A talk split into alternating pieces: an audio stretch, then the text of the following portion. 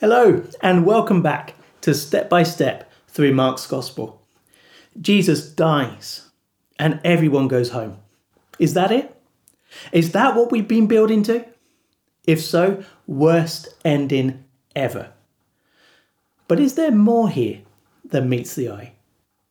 The section of Mark's Gospel that we're looking at today is chapter 15 and verses 33 through to 41. I put a link to an online Bible in the video description, which you can use to read the passage for yourself. Now, my grandpa and I were close. I'd spent a lot of time with him and my nan when I was growing up.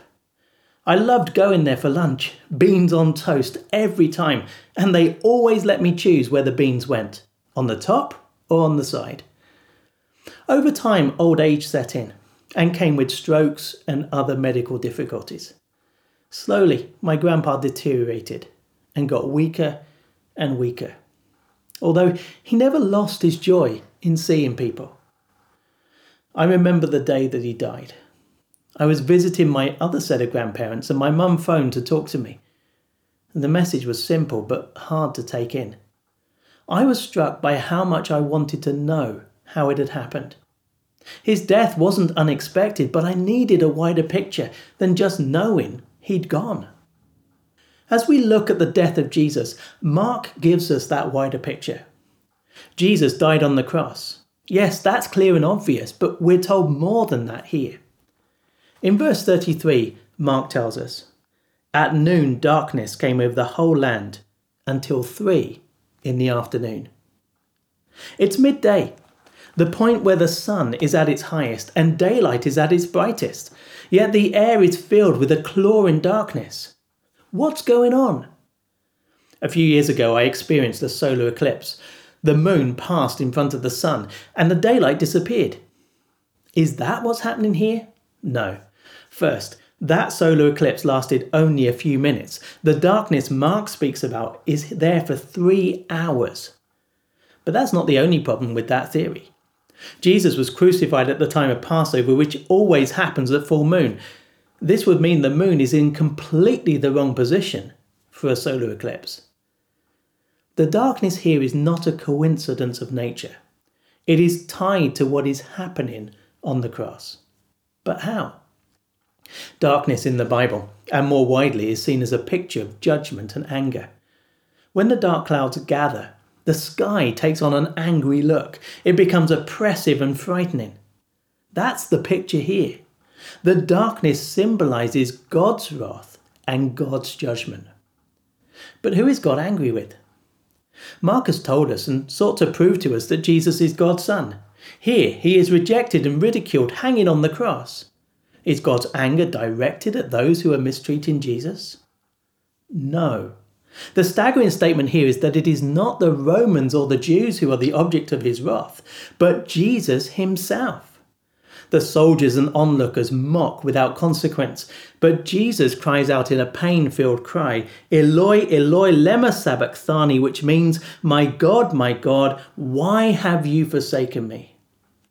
What is going on? Has Jesus somehow messed up? Has he blown God's plan in some way? Something must have happened. Back in chapter 9 and verse 7, God had told the disciples, This is my son, whom I love. Listen to him.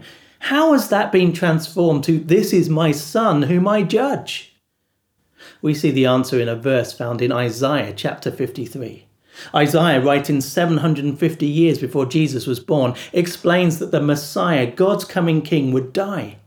Yet he goes further. He tells us he was pierced for our transgressions. He was crushed for our iniquities. The punishment that brought us peace was on him, and by his wounds we are healed.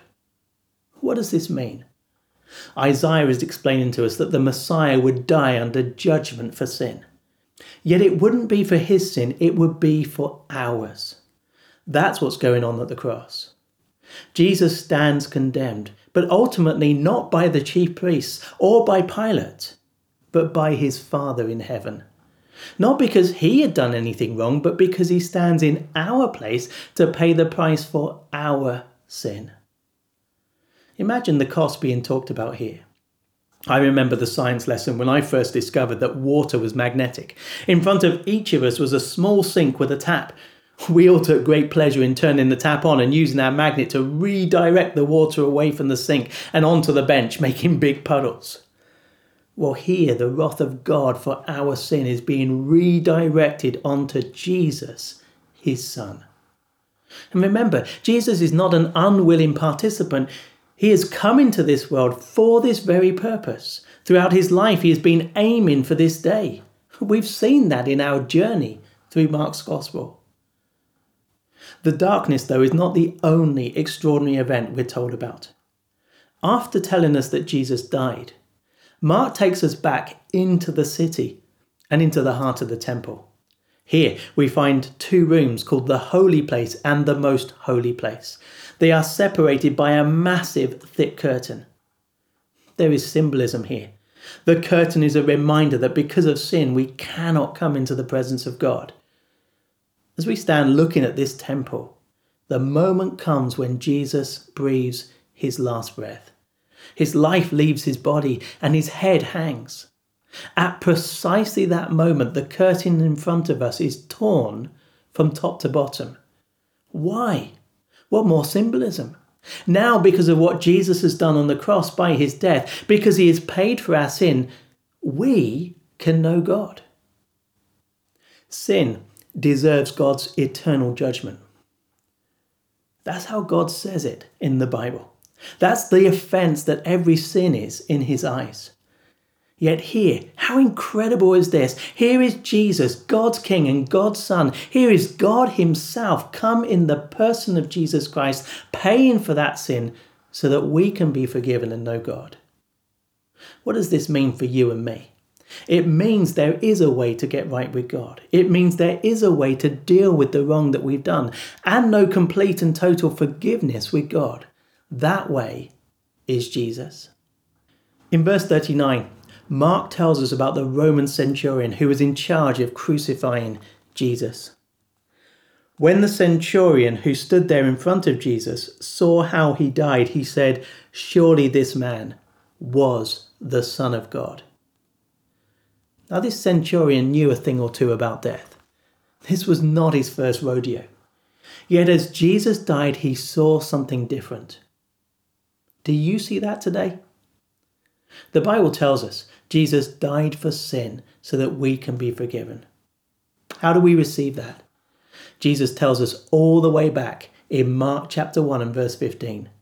The kingdom of God has come near. Repent and believe the good news.